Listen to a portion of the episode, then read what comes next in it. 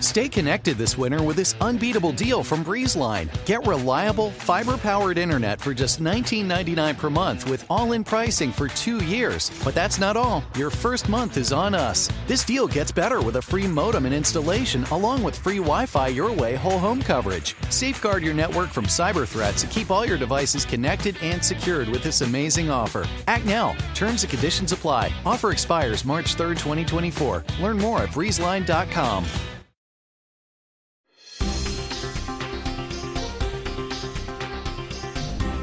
Welcome back to Pod Save the World. Today, my guest is Jeffrey Gettleman, who is the bureau chief of the New York Times' East Africa Bureau and a winner of the Pulitzer Prize for International Reporting.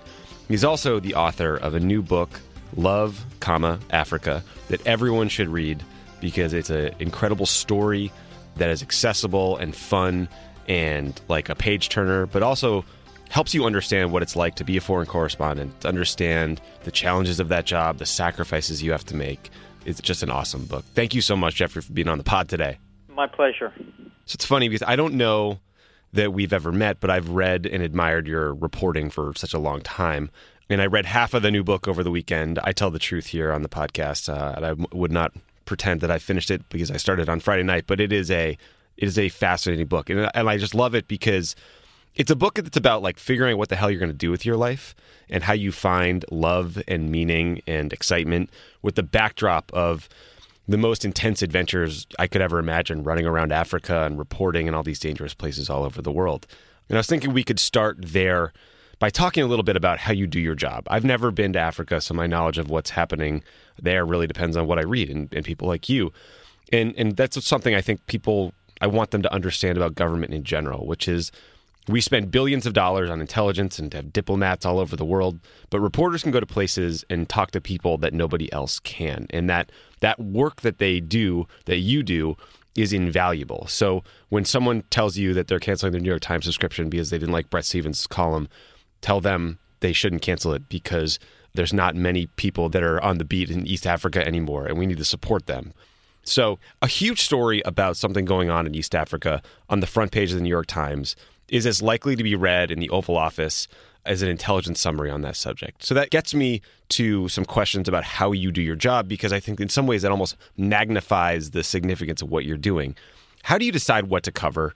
And does it frustrate you that you can find multiple stories every day about the Middle East or business as usual in Washington, but there's like an unstated cap on the amount of coverage from out of Africa for an entire continent? Well, listen, um, a lot of people have never been to Africa. A lot of people listening to this show have, have never set foot in sub Saharan Africa. You yourself, who had a impressive job in the White House, um, said you've never been here. So I, that's something you have to deal with as mm-hmm. a journalist in Africa, is bringing is, is opening this window on this part of the world that a lot of people have no experience with and that's part of the fun of it. And that was part of the drive behind doing this book is i wanted to introduce people to a whole new world. And the book is kind of an escape into that world. So the job is great. It's it's it's a ton of fun. It's an adventure almost every time i i leave my base and go out and cover a story. It depends on what kind of story i'm doing but often there's a lot of logistics. Um, i have to figure out you know how to get to a very remote part of the of the continent um, where there's big news. Um, for instance, a few years ago, I covered a story about a massacre by a rebel group in a very remote spot of Congo, and I had to get to to one city in Congo and then figure out how to hire a plane to then get to this little village that almost no foreigners ever go into. And then from there, we had to hire a team of motorbikes, and we went flying off through the rainforest with these huge trees bending over us, absolutely beautiful virgin rainforest to get to these areas that had been affected by, by this rebel group where a lot of people were killed. And it takes a lot of logistics. You leave home with, you know, thousands of dollars in your pocket. Uh, you have to have every step mapped out because it's not like there's a Howard Johnson, you know, for you to check into when you arrive and these places are dangerous. And I have a family. I have two little boys that were born in Kenya, and you know, one of the the mo- you know the most important thing is like getting the story and getting back in one piece. Yeah, that's a recurring theme in the book. Is you you jumping on buses or traveling or going to uh, plane stations with like five grand in cash in your pocket. it seems like that's a little added risk there. Well, it's kind of old school, but that's what's fun of it. I mean, you're really out there. You're not using credit cards. You're offline. A lot of places I work, my cell phone does not operate, and I need to be on satellite phones. And I have this thing called a BGAN, which is about the size of a laptop computer, which is a personal satellite internet connection that I can set up and aim towards the sky and find the satellite and file a story from anywhere, which is an indispensable piece of equipment. This is all just the kind of logistics, you know, how we go about getting to these places. But the best part is when you're in these places, people are incredibly open and warm hearted, and it's not difficult to sit down with, with somebody and have them tell you their whole life story and really open up about you know what they're terrified about and what happened to them and you know what kind of meaning they're looking for in life and that's like just beautiful because a lot of journalism and I've done you're talking to somebody who's been a journalist for about 20 years. Mm-hmm. I've covered politics, I've covered the police beat, I've covered business, I've covered a lot of different stuff. But what's great about this job is I'm often interviewing people who have never been interviewed before, who have never met a journalist before, who have no idea what, what journalism is. And I'm kind of the ambassador of, of the newspaper industry or of journalism, and I explain what we're doing and who I am and where the information will appear.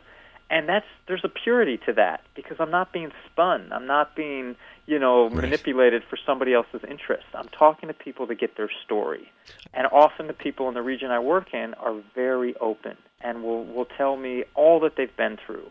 And I'm kind of an oddity too. Like as a white guy in sub-Saharan Africa, I go to a lot of places where people have not seen that many white people. And that creates its own kind of waves of energy, for better and for worse. Because often, uh, you know, the action stops. You walk into a village and everybody's mouth drops open, the fingers go out to point at you. If they were doing some work, they stop, you know, in, in mid stroke. Um, so you kind of alter the reality that you're trying to, to depict. But you know, the net the net effect is people are very open, and you can really communicate what their experience is, which is so different from what you and I, you know, grew up with and, and live with. I mean, people that that don't have any electricity, that have no running water, that are living hand to mouth, uh, that are worried about their kids being wiped out by some weird group that's lurking in the forest. I mean, stuff that is not what most Westerners deal with. Yeah. And that's my job is to explain like why should we care? You know, why does it matter what happens in rural Congo or South Sudan or Somalia to us? And there are different reasons. Some of it is, is moral reasons. We should care about the less fortunate if we can help them. Others are geopolitical reasons with terrorism spreading outside of Somalia could affect us. There are economic issues in Congo that affect us. So so Africa really tests, you know, tests somebody as a journalist because you're doing a lot of explaining and you have to make it relevant. Right. Not like the Middle East or some other part of the world Right. where everybody gets why they should care. Right. I mean, and so you've been covering this region for 11 years. I mean, how do you deal with the fact that so much of what you seem to cover is frankly hard to read? You know, some people just don't want to read about a famine or they don't want to read about government sponsored death squads or, or rape as a tool of, of war. How do you get those stories? How do you write those stories in a way that get people to read and to notice them? That's a really good question, you know, and sometimes it totally depresses me. And I like don't like surrounding, you know, my life with this bad news. And often that's what I have to do. I think you have to, you know, you have to humanize the stories. You have to try to write about people honestly and so folks that eh, you know back home can recognize the predicaments that like a mother is in when she cares about the welfare of her children or a father trying to provide for his family or protect them. You try to you have to i mean this is newspaper journalism. A lot of the stories are short. They're to the point. But you got to try within that to develop a little depth a mm-hmm. little texture. Maybe a sense of smell. Maybe the way the soil feels you know, in the desert in Somalia, or the way the leaves look, you know, in the Congo jungle, to try to make, try to evoke, you know, a scene and transport somebody. And then once you have that, then there's more interest in, well, what's happening in that jungle? What's happening out in that desert? But that's a big challenge. You know, a lot of people like, even very well educated, sophisticated people who have traveled a lot, many of them have never set foot in Africa. And they have all these preconceived ideas of what it's like. And some of them are true. There's a lot of famine, there's a lot of conflict. You know, I, I would be the first one to say that. But you need to push beyond that. And there's also just like a lot of lives at stake. I mean, that's Yeah. what's that's the you know the the moral issue in these famines and these conflicts. I mean, millions of innocent people are caught up in some horrible circumstances. They've done nothing to deserve it. So, like, what do we owe them? Mm-hmm. Yeah, I mean, one of the things you talk about a lot in the book that I loved is this this constant fight with copy editors who like vomit cliches at you, like less is more, and they cut all the interesting stuff out of your articles. And your buddy, actually, coworker, punched through a wall at one point when a great sentence was stripped from the story, and I just loved that. How do you balance that responsibility of delivering just the facts and the short stories you talked about with, you know, what we were talking about earlier, which is the role you can play in creating empathy for other human beings who might be suffering. I mean, is, is that something that you worry about, or is it just a different kind of storytelling than, say, politics? You know, that's a really good question, and that's exactly it. It's trying to create empathy, which like we all need, and it's been clinically proven. The more empathy you have, the happier a person you'll you'll be because you'll be more connected to others. That's hard. I mean, one reason why I wrote the book was to go deeper into this kind of these issues and what I felt like and what it means to me to be standing in a place surrounded by a lot of, you know, sad and needy and miserable people. And how does that feel and what's my role? Within the paper you know i just try to do my best. I, I, you brought up in a few minutes ago like how do you choose the stories? Mm-hmm. and that's like the hardest part of the job because even though the new york times is still committed to covering africa we have three full-time uh, staff positions in sub-saharan africa there's still tons of news that we don't cover Right. and and you're kind of like playing God because if you do cover a story, it's going to bring attention to it. If you don't cover a story, nobody may find out about it otherwise. And so you're you're you're affecting things on the ground by choosing what you're going to write about. And you know, it's a, it's a hard it's I don't I don't have the answers, man. I've been doing this for a decade and I'm into it, but I don't I don't know what the best way to do it is because you want you don't want to just do bad news and cover miserable stories about famines and wars and conflicts and human rights abuse. Mm-hmm. Because that gives everybody the impression that Africa's just like on fire and everybody's killing each other. Right. And it's also damaging to me, like to my soul and spirit. So you want to look for a mix of stories, but at the same time, you don't want to avoid a hard hitting story about something horrible that's happening because if we do a piece on it, there's a chance it could result in some some change. You know, the UN wakes up, or somebody in the White House takes notice, or you know, somebody in a foreign government feels embarrassed. So it's hard. There's like a moral dimension to this job that's different, I think, than working in other parts of the world. More nerdy foreign policy coming up on Pod Save the World. This show is sponsored by BetterHelp. We all carry around different stressors, big and small.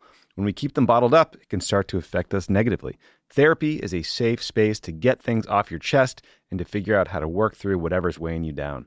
If you're thinking of starting therapy, give BetterHelp a try. It's entirely online, it's designed to be convenient, flexible, and suited to your schedule. Just fill out a brief questionnaire to get matched with a licensed therapist and switch therapists anytime for no additional charge. Listen, if you're listening to Pod Save the World, you need some therapy. If you're watching the events around the world that might freak you out, got this election coming down the pike.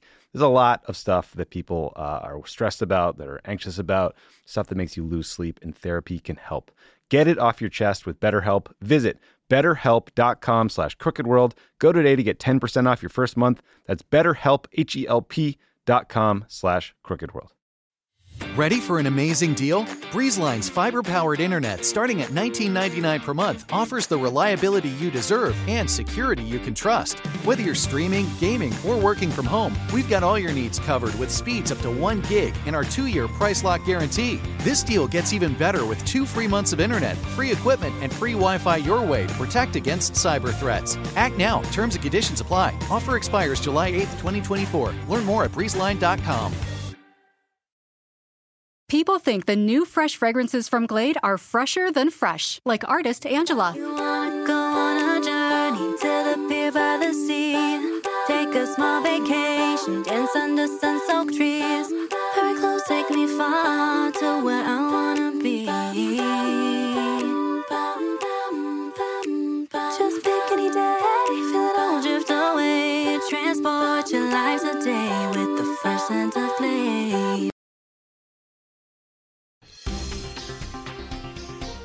The book is titled Love, comma Africa, which I think is perfect because it's a book about love uh, and about meeting your wife and your relationship and how it grew over time. But it's also about the continent of Africa. But it's also about loving Africa.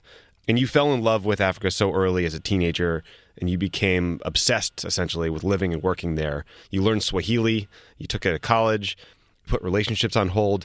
Have you figured out this many years later why that happened why africa do you think you could have had a transformative experience in say south america that that led you there or was there something special about the place that just drew you and you didn't really have a choice You know, that's a really good question. Like, if I had gone to Bolivia when I was 18 years old, would we be talking, you know, love Bolivia right now? Right. Um, I don't know. I think I've met a number of people like me who grew up kind of sheltered and privileged. I grew up in Evanston, Illinois. My dad was a lawyer. I went to a good college. You know, I had like no complaints. Mm-hmm.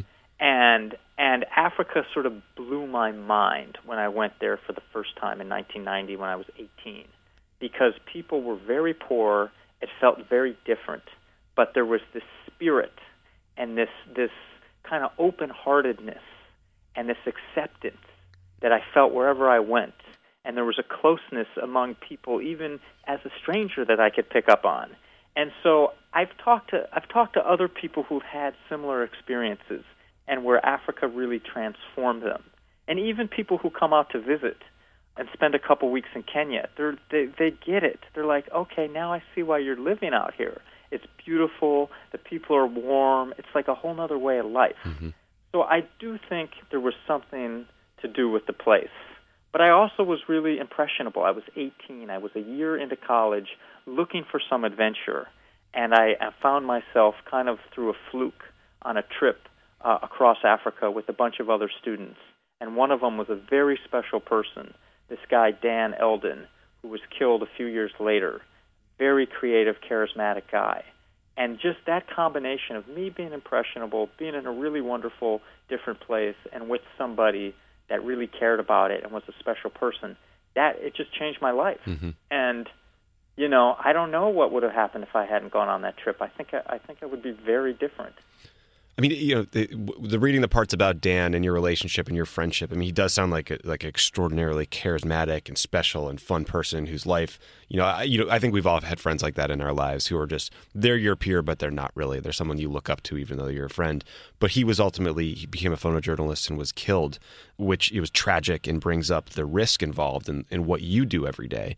What's funny is when we were setting up this conversation today, you actually responded to an old email I'd sent you back in 2011 because you'd been taken hostage. This is how you described it. A squad of goons from the local police department descended on us for committing the high crime of taking a picture with a woman selling bread. They roughed up the photog and fixer, chambered bullets, and forced us into the back of a police truck at gunpoint. And that wasn't the first time. This is me talking now. You were also taken hostage in Iraq in 2004. You write in the book about this. I mean, if you're wondering how absolutely insane we were to march out into the middle of the desert and place our lives in the hands of a band of freshly bloodstained outlaws led by a man named Commander Peacock, I can offer an explanation. The transitive property of trust. Reporters deposit their lives in it all the time. People I trusted had hooked me up with people. They trusted to hook me up with people. They trusted. Peacock and I were simply two terminal points on a long line drawn by trust. I love that. I love that passage because encapsulates sort of what you're doing and what you seemingly love about the conversations you get to have, but also the very real risks. Can you talk more about that trust in the in the risks inherent in the job and how you balance your need to do your job and get out of the office and get to these far flung places with the very real risks inherent in doing it? Well, first of all, let me say I, I you've been very generous with your appreciation of the book, and that means a lot to me. As far as the risks, it's like a huge part of the job, and I'm not I'm not one of these adrenaline junkie, danger freak, battle zone guys mm-hmm. that just like needs conflict to feel alive. And there are journalists out there who are very good under pressure, but they are like best, you know, in a high stakes life and death situation Right.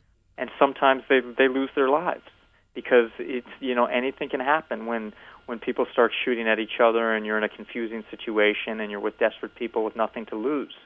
The risks, you know, it's a constant like risk reward calculation. Yeah, I, I scope out a story and I think, okay, this is a pretty important story to tell.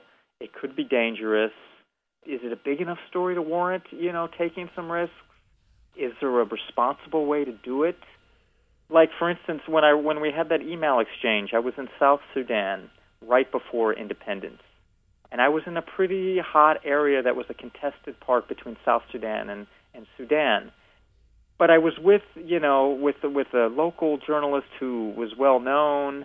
I was staying with some some people that worked for the UN. It didn't feel like it was in a dangerous place, but not. It wasn't like an active battlefield.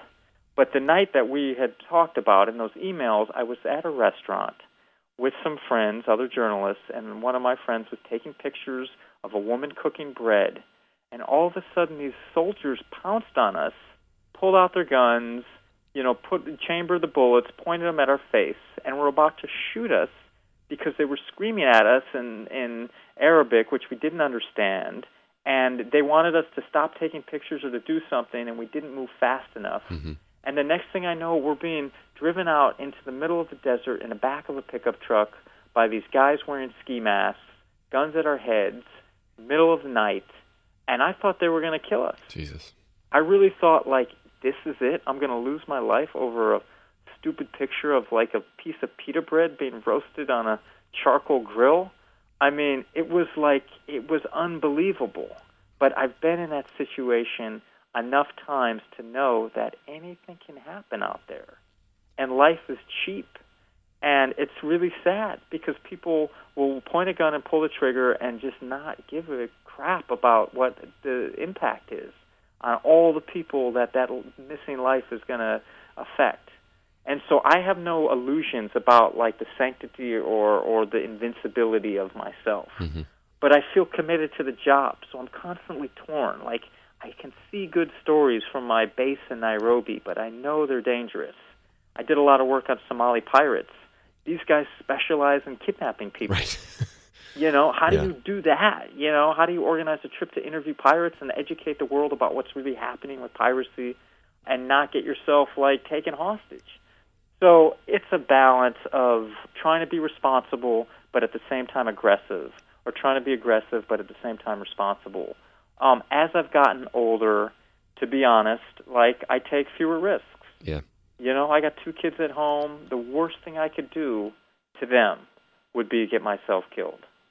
That would be like the worst thing I could do to them. Right. And so I I take that like really seriously.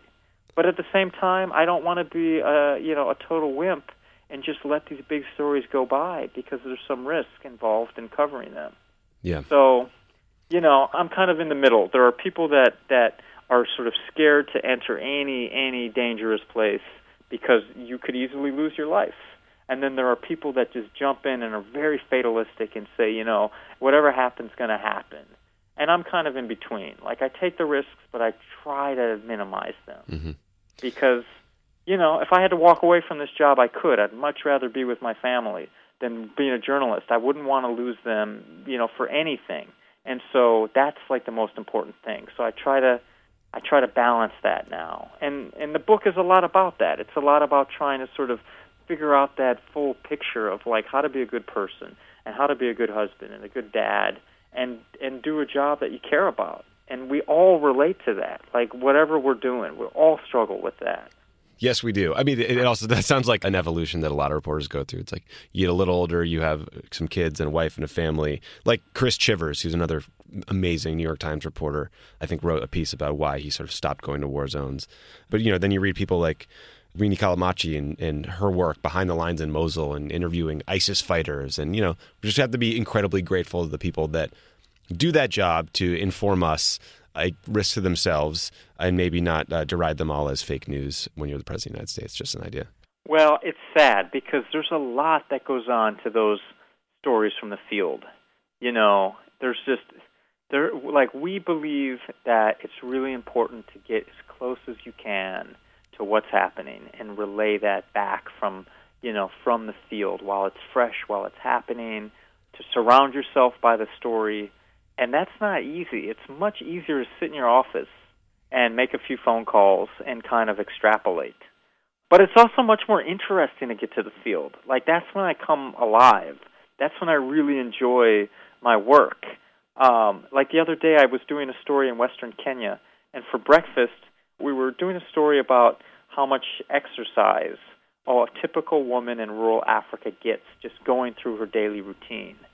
You know, washing the clothes, farming the fields, Mm-hmm. pounding the grain, making the food, cleaning up, taking care of her farm. You know, it's a lot. They're never like sort of sitting around. They're just constantly doing physical labor.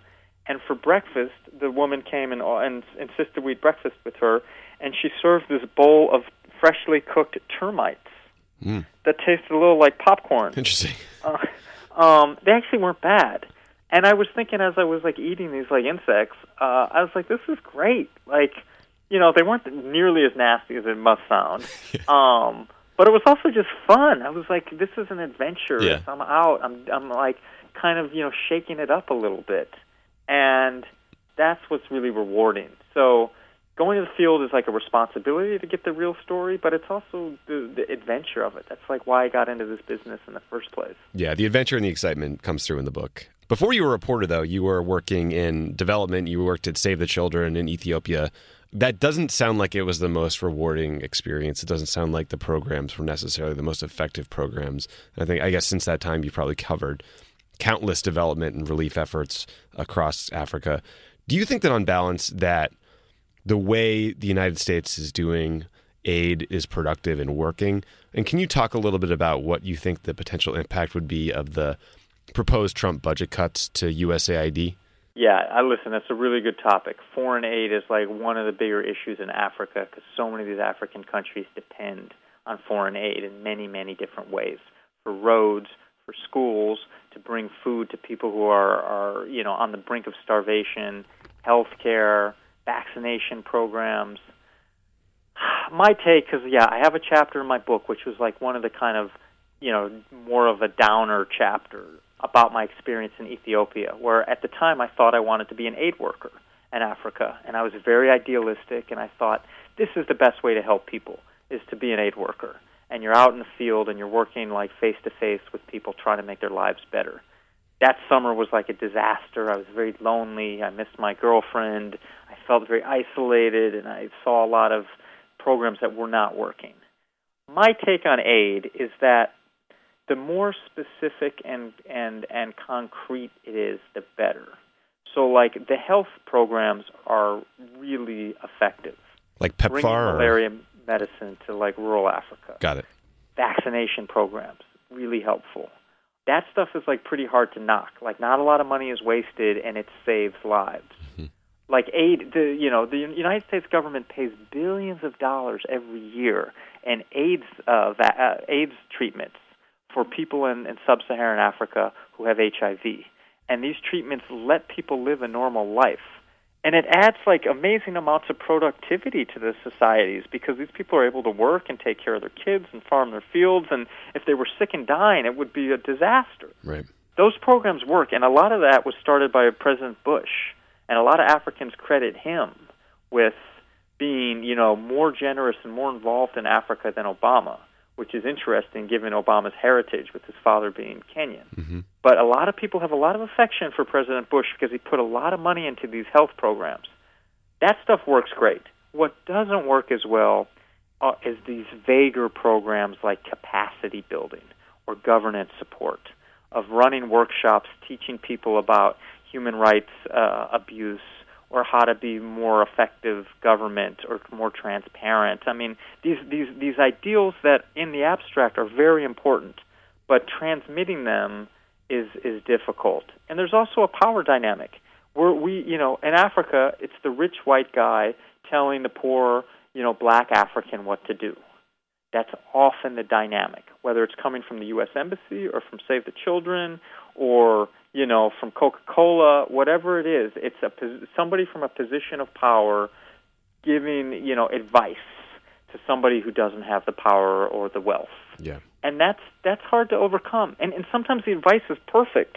the advice makes you know is good advice. Like you should have a more transparent government and tell your people what you're really doing with their t- tax money. But the way that's communicated, and often just that dynamic, is creates resentment and pushback. Right. And so I've seen like a lot of money, like for instance in Somalia. I cover Somalia very closely. The U.S. government has put in billions of dollars trying to help Somalia. A lot of it has been wasted because Somalia, you know, is is not that better off in, as far as its government or institutions than it was before all that money was invested. Now, what's going to be the impact of a of a huge foreign aid cut? I think it could be a disaster because a lot of people rely on American food aid, for instance, or medicine to survive. And this is another thing which isn't being talked about. You know, American farmers grow surplus food that the U.S. government buys, and a lot of that food gets shipped overseas as foreign aid. Right. So if we eliminate, you know, a large percentage of our foreign aid, let's say food aid for Africa, that's going to have an impact back home in Nebraska and Iowa and the places where they're producing that food. That problem is going to be shared. So I, I don't know. I do think there's some fat. I'm not going to like you know instinctively defend all of like foreign aid because I do see a lot of it being wasted. You know, some of these UN jobs, people travel business class, they stay in nice hotels. You know, they live pretty large. Right. They get paid nice salaries. Some of them are doing good work, some of them are not. You could say the same of anybody. You could say the same of the New York Times. You know, we stay in nice hotels too sometimes. But we're we are a private company.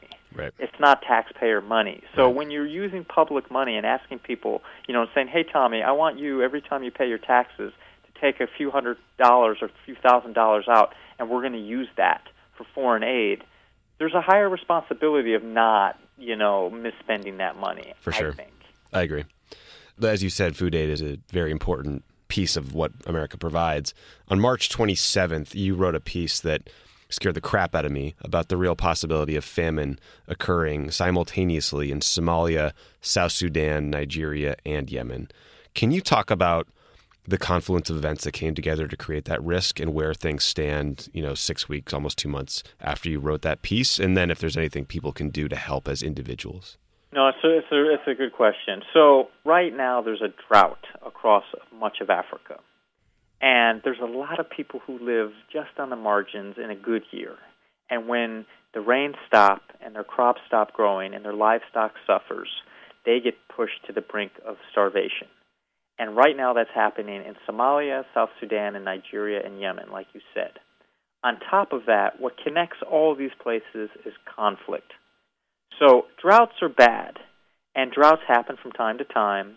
Some of it is connected to climate change. Some of it is just historical. You read the Bible; they talk about times of famine and times of plenty. Right. Conflict makes it so much harder because conflict prevents people from getting the food they need, the emergency food. So, for instance, in a place like Kenya, there's no active, you know, large-scale conflict.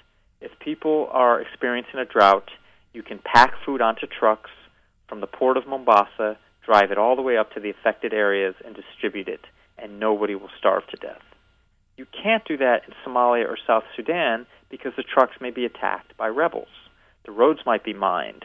Uh, warlords might try to block the trucks because they're using food to, you know, increase the food prices and extort money from people. So wherever there's conflict and drought, those two together are what equals famine.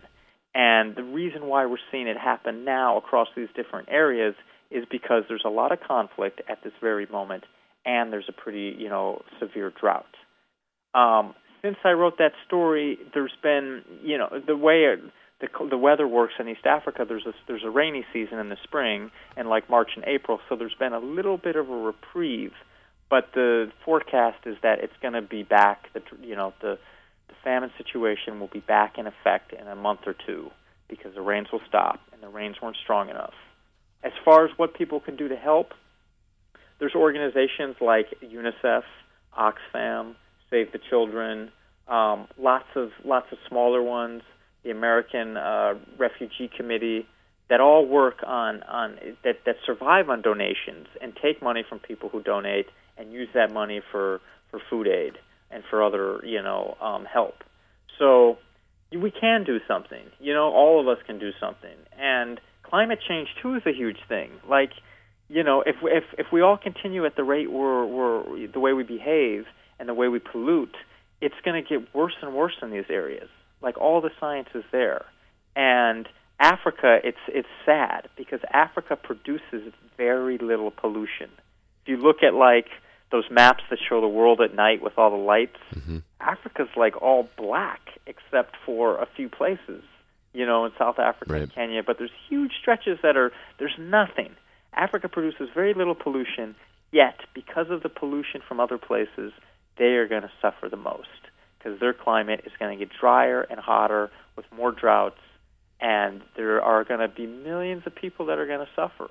Yeah. So I don't know. I just I just saw this Leonardo DiCaprio movie Before the Flood on the plane uh, over here from Kenya, and um, it just you know you gotta we all have to think about these things. I totally believe that. Like we all have a responsibility to try to make the earth a little better. And Africa, you just see like the most extreme impact of of what's happening with global you know warming. Yeah, it's it's a depressing reminder that you know we can debate this in Washington all we want and you know pick sides and politicize it, but the people people outside of the United States are going to suffer more than we are if we don't do something soon. You're listening to Pod Save the World. Stick around. There's more great show coming your way. A car is never just a car. Kelley Blue Book knows it's so much more than that. It's your commuting chariot, your road trip refuge, your I just need a reason to get out of the house. Your car is there for everything. And for everything car, there's Kelley Blue Book. Need a new set of wheels? Price it on Kelley Blue Book. Problem under the hood? Fix it with Kelley Blue Book. Can another car do the job better? Trade it or sell it on Kelley Blue Book. We're here mile after mile, moment after moment. Price it, fix it, trade it, sell it. KBB.com it. Visit KelleyBlueBook.com to get the journey started. Welcome back to our studio where we have a special guest with us today, Toucan Sam from Froot Loops. Toucan Sam, welcome. It's my pleasure to be here. Oh, and um, it's Froot Loops, just so you know. Uh, fruit? Fruit. Yeah, fruit. No, it's Froot Loops. The same way you say studio. That's not how we say it. Froot Loops, find the loopy side. Hi, it's Martha Stewart. You know, I spend a lot of time thinking about dirt. At 3 a.m., at all hours of the day, really. What people don't know is that not all dirt is the same. You need dirt with the right kind of nutrients. New Miracle-Gro organic raised bed and garden soil is so dense, so full of nutrient rich, high quality ingredients. Miracle-Gro is simply the best.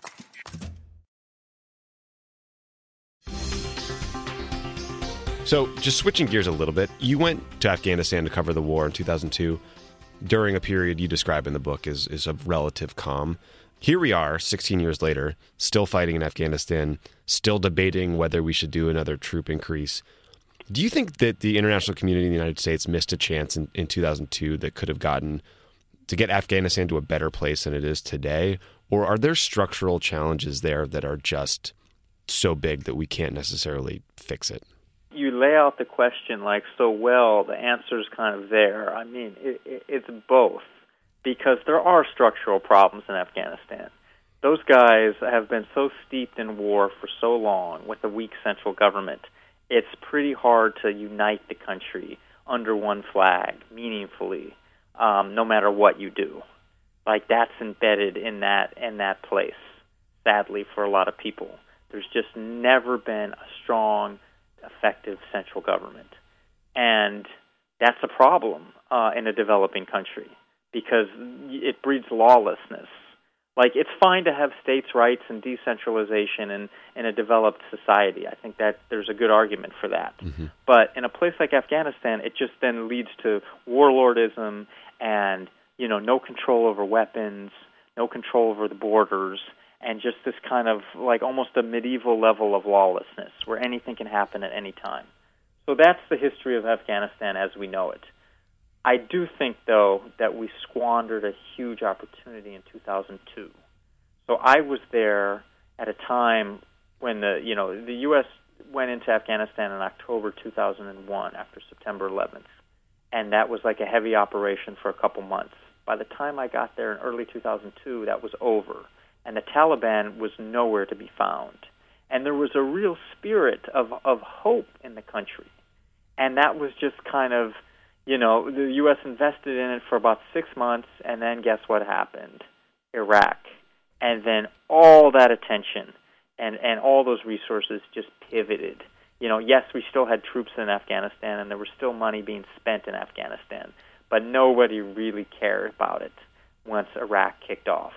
And so while the Iraq War was being fought, uh, Afghanistan just festered, and it just got worse and worse. So by the time Iraq kind of phased out and we got interested in Afghanistan again, um, it was too late. Uh, all these, you know, all these structures that we had set up had been, you know, had kind of crum- crumbled.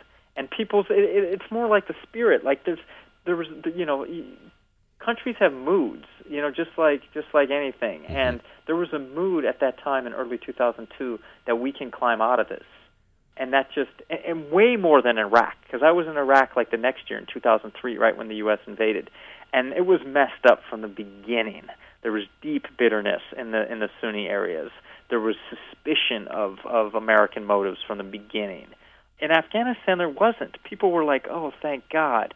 You know, we have peace." And that just I just saw that disappear. Yeah, the decision to invade Iraq is one of the more bad. I mean, even just on a logical level, like I, it's just so hard to understand how we could possibly get that distracted in the middle of another war. But I guess huh, neither here nor there. But one of the big problems in Afghanistan and a lot of countries you cover is corruption. Politicians get rich, aid organizations get bilked for millions, citizens get zero services provided. Where do you rank corruption on your list of regional challenges in East Africa? And is there should the United States change the way it approaches some of these countries to better prioritize corruption because it feels like it often gets lost to security cooperation and other priorities. It does. I mean, and you know from your former vantage point, like national yeah. security is is like you know the most important thing by far. So anything connected to terrorism, especially Islamic terrorism, is going to just, you know, be the top priority um, with little bandwidth left for anything else. I see that. Like I see the U.S. supporting governments in Ethiopia, you know, and even in South Sudan at one point that were had horrible human rights records. Uh, and the reason why they did that was because they saw these countries as allies and against, you know, Islamic terrorism specifically. Right. I see corruption as like a symptom. I see corruption as a symptom of bad leadership. But the reasons for the bad leadership are complicated. So, in Kenya, for instance, Kenya is a very promising African country. It's also very corrupt. It's also a democracy. There have been some election problems, but more, you know, more more often than not, people are voting for the leaders who then get elected to office. It's not like a total rigged system. It is a free voting system where people line up and cast their votes, and the people who get the most votes take office. That's pretty clean. But you have horrible corruption because politics are very ethnic. And so everybody's interested in getting the person from their ethnic group into office because they believe that then they will benefit personally if they're the person from their tribe or ethnic group is holding office. And so then nobody cares about corruption you know, and I, guess I should modify that. People care about corruption, but politicians with with well-known records of corruption keep getting elected because they are from your group. They are your man. So yes, you know this guy had taken some public money, and yes, you know this guy had steered government contracts to his family, and everybody got filthy rich, and the services delivered were a joke. Right. But he's he's from your group, and you'd rather him be in office than a guy from another another ethnic group who you don't trust. And so if you have this very fragmented, you know, by ethnic group politics, it leads to a lot of problems. And then the question is like, well, why is it so fragmented? Why aren't people voting for somebody who's clean or who's a technocrat or who has a good education? And why are they so, you know, ethnically focused? And a lot of that goes back to the the way Africa was colonized, and it goes back to the first leaders in these countries goes back to the way Africa connects to the West and sort of creating, you know, raw materials and natural resources, and there's not a lot of industry, so there's not so many professionals, there's not other bases of, of identity.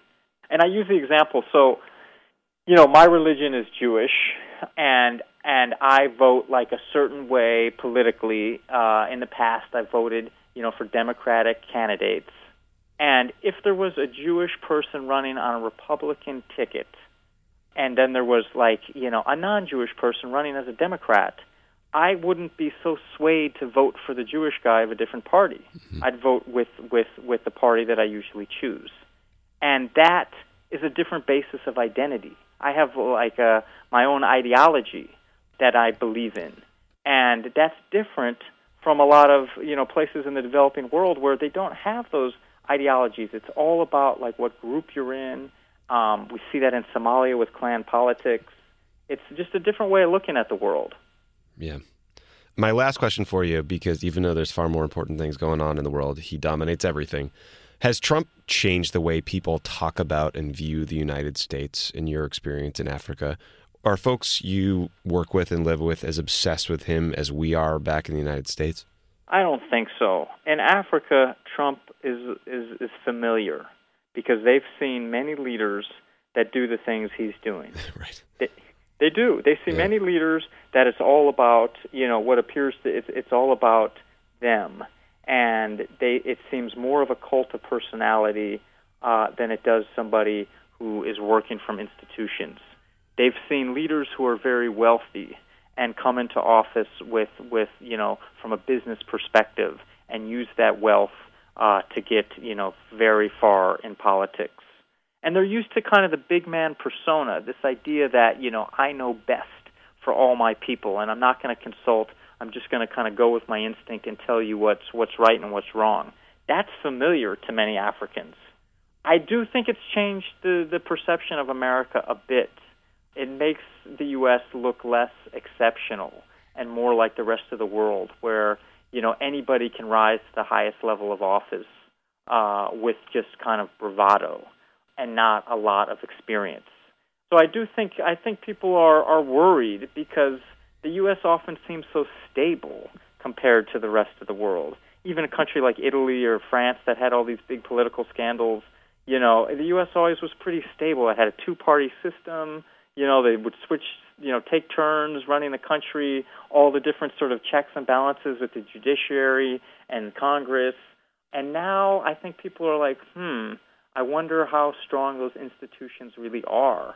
And maybe you know the U.S. is just like anywhere else, where if somebody is a is is popular enough, then the rest of it doesn't really matter. Yeah. I think So- we're wondering that too. Yeah, yeah. It's actually you know, it was a shock. I I felt very out of touch with what the U.S. was feeling uh, being in Kenya during the whole election period.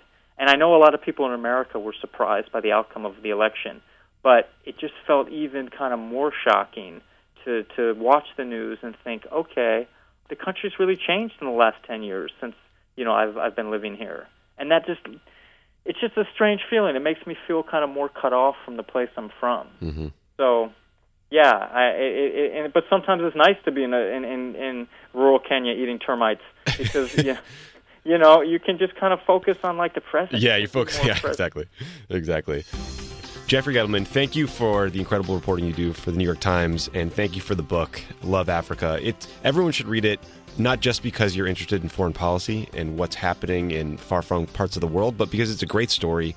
It's accessible narrative. It's about a kid trying to figure out what the hell he's going to do he grow up, and, I- and I think um, everybody's going to enjoy reading it. So, thank you for doing the show. Really glad to uh, participate. Thank you. Thanks, Ben. All right, I'll talk to you soon.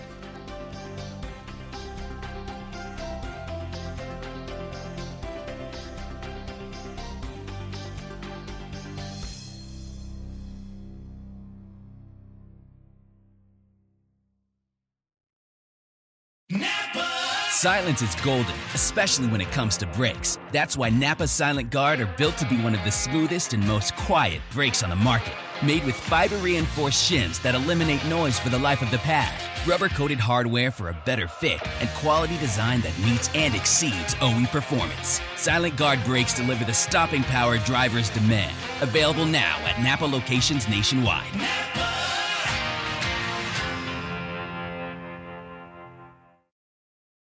Your home is your place of peace. It's clean. It's welcoming.